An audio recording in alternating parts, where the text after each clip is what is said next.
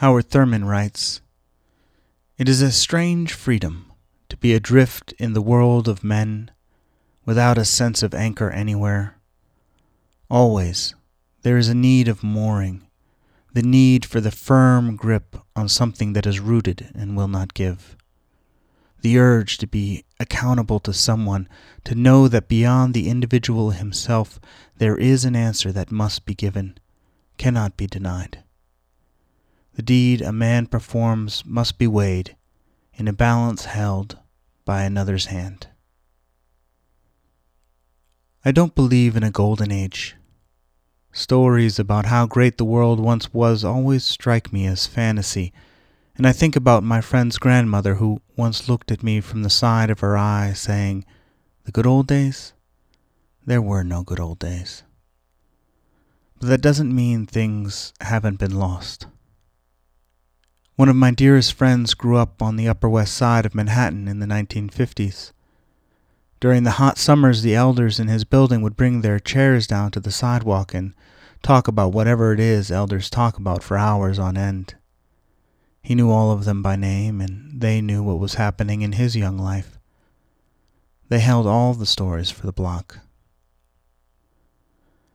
At some point, the people in the building began buying these new inventions that kept the apartments cool, and fewer and fewer elders came down to the street preferring to stay in their climate controlled little apartments.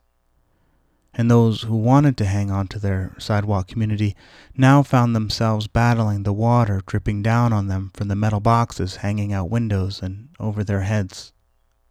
And soon there were no more elders on the sidewalks and soon their names were forgotten by the children.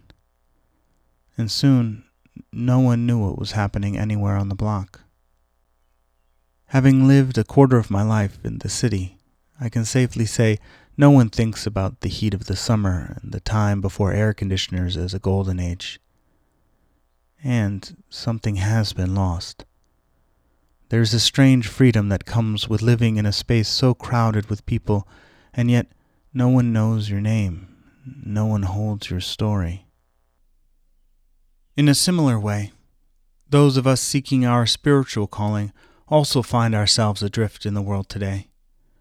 The decline in attendance at religious institutions in no way indicates a decline in desire for a sacred relationship.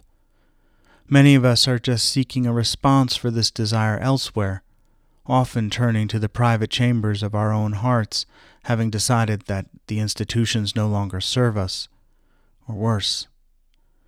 And while there never was a golden age of God, something has been lost in this world of build your own religion, where we abscond into the climate controlled rooms isolated from the discomfort, but isolated nevertheless. God is a relational, creative experience. God seeks to be known and seeks to know us.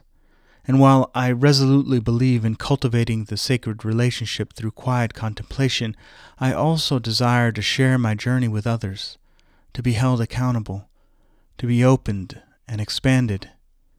I long to sing the praise songs and the devotions to God not only in the quiet hours of my day, but in the company of other devotees. It is a strange freedom to be adrift where no answer must be given for my actions.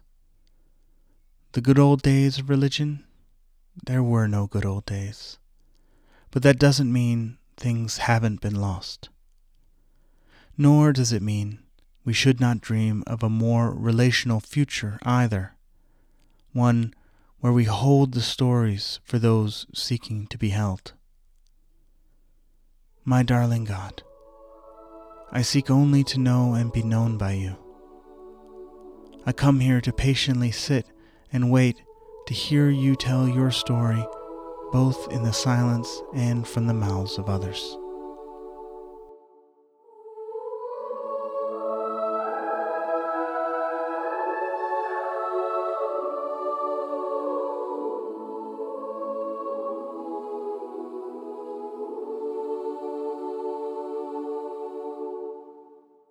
Thank you for listening to this meditation.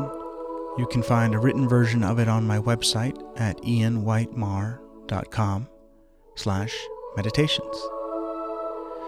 Who are the people in your life who would enjoy and benefit from this meditation? Pick one, send them a link. Maybe start a conversation about your experience with God as a relational encounter. Either something that's intimately connected to you or something that you found in the company of others.